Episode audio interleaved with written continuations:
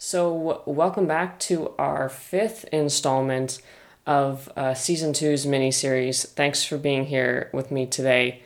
Um, I'm recording this on Saturday. I just came over from watching qualifying. We got an exciting result, someone new on pole, but uh, all I can say is that I hope at the time of listening we've had an even better first race of the season. Uh, I'm hoping it's a good one, even though Sebastian Vettel isn't there. He's got COVID. He's sick. It's the first race he's missed since 2007. Certainly my first race I've seen without him, so it's a bit of a different experience. Um, but we're going to keep trucking along here today. Uh, and if you're new here to my mini series or to the podcast in general, welcome. If not, you guys know the drill. Um, these are my quick 15 minute episodes. I am chatting about um, a specific driver today. As you saw the title, it's Driver Spotlight. So I'm drilling down on one single person, giving you a really quick rundown of their records and their stats, their background, as well as some of their on track strengths and weaknesses, like their driving style. So I'm, I'm doing all of this really just to give you a better, you know, a better experience when you watch racing or to educate you kind of on the history background because there's a lot to learn, many years of history uh, and legacy left behind. So today I'm going to be kind of I've been going down the list of championship winners, most championship winners, not intentionally, but that's kind of been the the choices that I've drawn. Uh, I've gone through Michael Schumacher and Lewis Hamilton, and today I'm focusing on Alain Prost. So I'm going to start with his background, kind of how he got into F1 and his records, since he has pretty much really definitely earned his place in the Formula One Hall of Fame. So let's get into it. So Prost was born in February of 1955 in central France.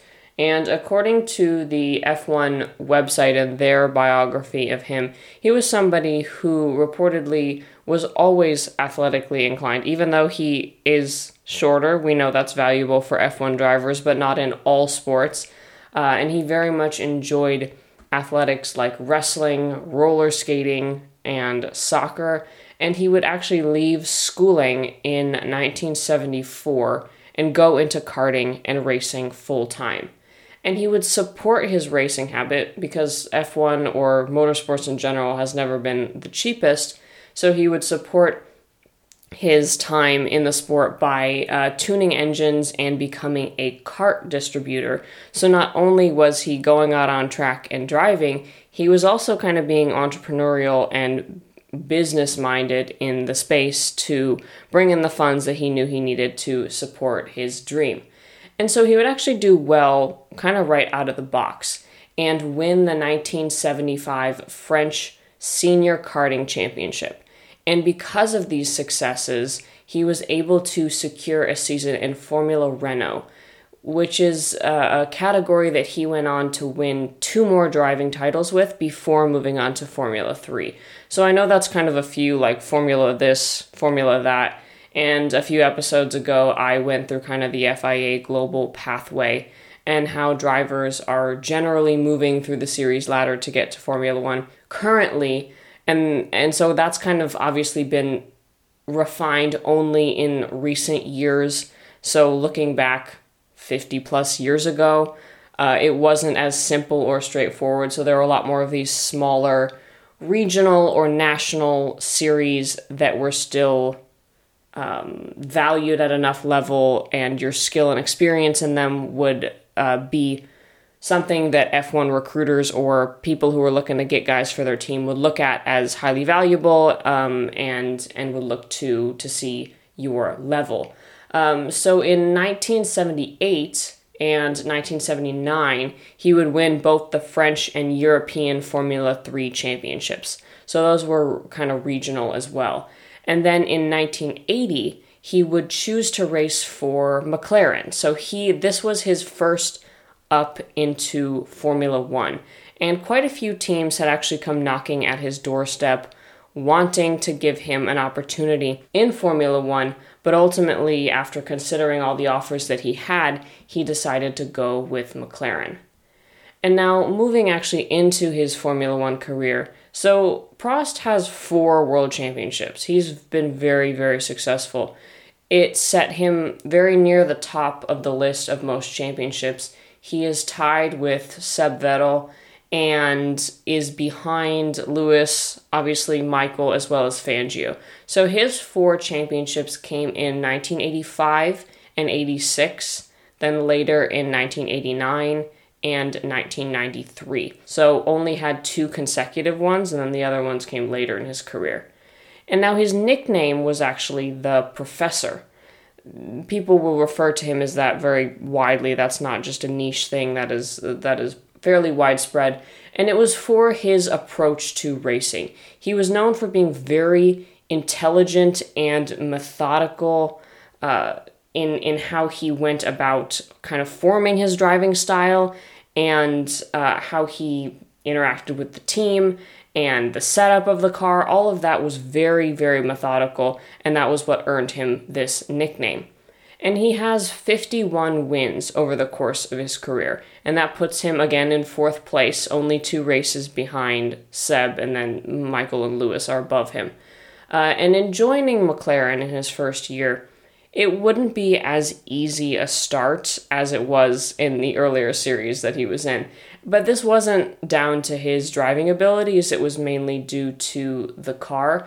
This year's McLaren in 1980 was notoriously unreliable, and that really hampered his start in the sport because he couldn't, you know, the car was breaking down. He couldn't show his skills uh, like he could, and the races didn't go the way he wanted to, put simply. And so he left to join Renault uh, the year after. So Renault had these turbo engines, and this would take him actually to his first win of his career in 1981.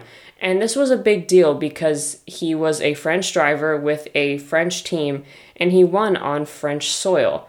So that's very much akin to how Italian drivers or Ferrari drivers will feel winning at Monza and being front in front of the crowd in Italy. So that was a certainly a memorable experience for him, uh, something that marks kind of the start of his career or his upward trajectory. And then moving on in 1982, kind of went back to some of the problems that he had had beforehand. Um, the championship was on the table though. There was there was an opportunity with Renault for the championship to be his, for him to get the crown, but there were more mechanical issues. There were there were obstacles with his teammate. His his teammate would actually leave that season and move to Ferrari because of some altercations that were fairly serious on and off track. Uh, but Prost would stick around with Renault and work with them to see if he could get the car better and kind of restabilize the team. Now, 1983, the championship was very close to being his. So he led the 1983 title race until the very final round which we know the experience uh, going down to Abu Dhabi last year of that that anxiety of not knowing who's going to win until the very last race. And in 1983, Prost lost out to Nelson Piquet. So then Renault, it didn't stop there, the, the drama. Uh, Renault dropped him immediately after this race. And that was because he dared to criticize them for not keeping uh, the car up to pace with technological developments. So I think that's certainly a, a conversation for a whole other episode about, you know, internal dynamics and drivers speaking ill about their own team. I think there's been several other instances in history with guys like Fernando Alonso who have badmouthed their team or simply just been less than entirely positive about the the makeup of their team and the direction that they're going and how that's affected, you know, their legacy at that team or even wider in the sport or their contract. In this case, seeing how Prost got entirely dropped from the team, they must have seen it as bad enough where they said, nope, we don't want you here anymore.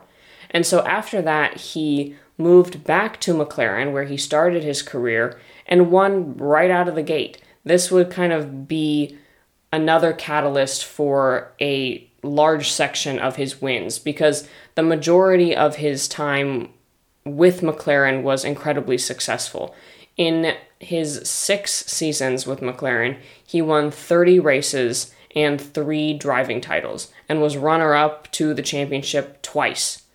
Now, after those six seasons, he would move to Ferrari actually in 1990. Then he would take a sabbatical from racing and spent 1992 as a TV commentator before returning in 93 with Williams Renault. That, that name is hyphenated, so the two of them were together to win seven more races, bringing his total to what was then a record at 51 and take his fourth driving title. Now, one of the kind of hallmarks of Prost's career was his rivalry with Ayrton Senna, who's someone I'm certain I will talk about very soon on this podcast. Uh, and they ran into each other a lot in tight battles. The two of them have a very storied history together. And so, in both his years at McLaren and Ferrari, there would be certain controversial moments that decided championships and that really caused rifts between the two of them. Because Prost's racing style, as I said, was very economical. He would start races very conservatively, he would go easy on the brakes and the tires, and then make a late race challenge. Now Senna was the opposite. He was brutal. He was he, he went flat out. He raced very very hard from the very start, and both had their merits and their drawbacks certainly. Uh, but the two of them they did not get along. They did not see eye to eye. Prost would accuse uh, his Brazilian teammate, so Ayrton and uh, Prost were teammates at times. Uh, he would accuse Ayrton of dangerous driving uh, and receiving more attention from media and teams there would be a controversial clash in the chicane at Suzuka, where Prost deliberately shut the door on Senna and clinched his third driving title. This would prove to be kind of part of the reason why he went and joined Ferrari after that. Later, Senna would take his second driving title by deliberately driving into the Ferrari of Prost at Suzuka again. Uh, so, needless to say, it wasn't the kindest relationship. And F1 is not a sport without bitter rivalries, we know that. Uh, but these guys really didn't seem to get along in any fashion. So, kind of after all of that, after all the altercations, they really built up, and he took that sabbatical and then returned with Williams Renault. There was kind of a looming possibility that he would have to actually be teammates with Senna again and he surely didn't want to do that, so he announced his retirement, saying, The sport has given me a lot, but I decided the game wasn't worth it anymore. So that wasn't entirely the end of his time in the sport. In the current era, Prost is, I believe he is not anymore. Actually, he, so, excuse me, he was an advisor and an ambassador for Renault, or now Alpine, which I think is a terrible name. Uh, but I, I really I don't believe he's there anymore if I remember right because something went wrong between him and, and the leadership there. Uh, he said something about how he thought the Alpine would disintegrate on track, which, judging by the team's issues during testing, he wasn't quite far off, as I saw they kind of suffered several uh, mechanical blowouts and issues. But nonetheless, Prost has totally made a name for himself in the history books. He remains a very storied, very respected driver in the sport whose driving style and, and kind of the way he interacted with his car and engaged with it is deeply important and worthy of taking note for so many drivers who have who have spoken about his influence on their own personal style uh, and his impact shouldn't also be diluted because of his arguments or altercations with Senna. Uh, he clearly made a name for himself in his own right and dealt with his fair share of controversy and competition, which is totally normal um, and kind of expected in a sport as dramatic as this. Uh, but he, he definitely is a part of the record books and the history books, and uh, certainly has made made a great impact on the sport. So that's going to do it for this episode of uh, Formula 101. Uh, thank you for listening. I really hope we have a good start to the season this weekend in Bahrain, and I will see you guys soon.